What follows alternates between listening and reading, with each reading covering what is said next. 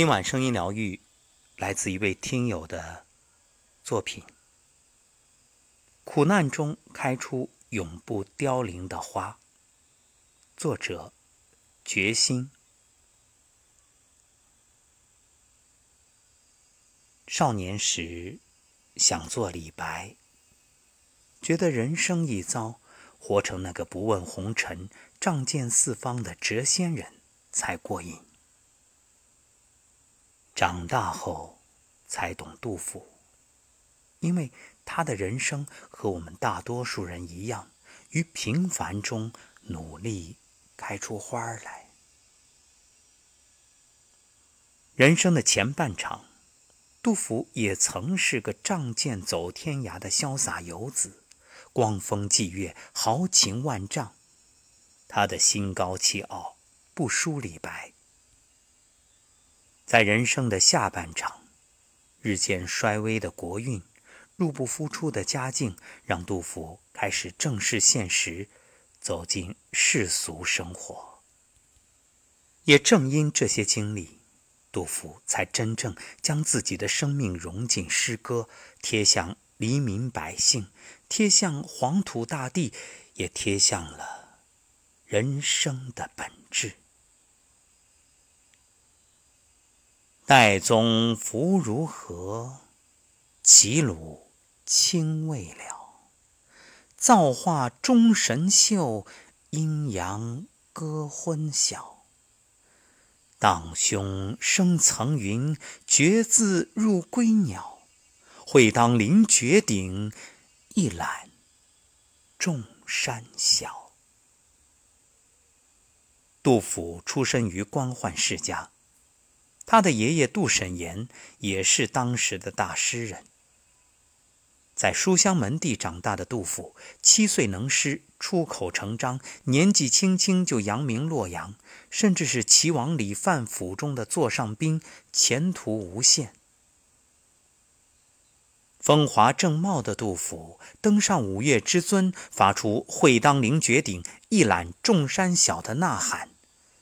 此时的杜甫不正像极了每个年少时期的我们吗？曾经我们都觉得自己能成为人群中最了不起的人，但当我们触到复杂的社会，融进困顿的现实，才发现其实成为一个普通人，安安稳稳度过一生，已实属不易。秋来相顾尚飘蓬，为救丹砂愧葛洪。痛饮狂歌空度日，飞扬跋扈为谁雄？长大后，杜甫参加了科举考试，但没考上。年轻的杜甫丝毫没放在心上，那时候的他觉得人生很长，自己有的是时间肆意挥霍，于是仗剑辞亲，出去漫游了。公元745年，杜甫在洛阳结识了名满天下的大诗人李白，同样的仗剑远游，不容世俗，同样的才高八斗，诗情万丈，同样的怀才不遇，踌躇满志。两个人一见如故，饮酒论诗，把酒临风，其乐融融。人生中一定要有一个这样的朋友，同悲欢，共喜乐，能举杯畅饮，也能静坐抒怀，不问世俗，只问真心。无论日后风云怎样变幻，无论多年后身在何方，总有一人让你一想起来便觉得温暖。曾梦想仗剑走天涯，看一看世界的繁华，年少的心中有些情话，如今已四海为家。朝扣富儿门，暮随肥马尘。残杯与冷炙，道出千杯心。唐玄宗执政后期渐渐昏庸，整个朝政被奸相李林甫把持，他大权独握，闭塞言路。在他的一手操纵下，多年的科考竟无一人录用，而杜甫正是落选者之一。年少成名的杜甫，却在人生的后半场看尽冷眼，吃尽冷饭，其中滋味实是一把辛酸泪。但也正是这段经历，让他彻底抛去了曾经的裘马轻狂，真正走向成熟。叶嘉莹说：“莫向人间怨不平，相期凤凰浴火生。甘苦与共是浮生茶，也是人生路。如果苦难不可避免，那就改变自己面对苦难的态度，不卑不亢，不折不挠，在苦难中开出一朵花来。”老妻寄忆县，十口隔风雪。谁能久不顾，戍网共饥渴。入门闻嚎啕，幼子饥已足。吾宁舍一哀，里巷一呜咽。所愧为人父，无时至夭折。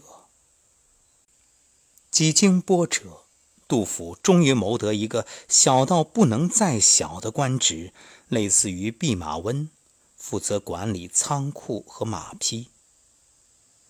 当他假期去探望远在奉先的妻儿时，一进门便听到嚎啕大哭，才知道小儿子被饿死了。悲莫悲兮生别离，人生的最痛莫过于亲人的离开，但杜甫把失去儿子的悲痛化作写作的力量，在诗歌中揭露社会的黑暗，换取更多家庭的团圆。孟子说：“人皆有不忍人之心，恻隐之心，人之端也。”我们知道痛苦是什么，从而努力避免别人再经受同样的痛苦。将自己的悲愤化为关爱别人的力量，是一种智慧，更是一种气度。今夜鄜州月，闺中只独看。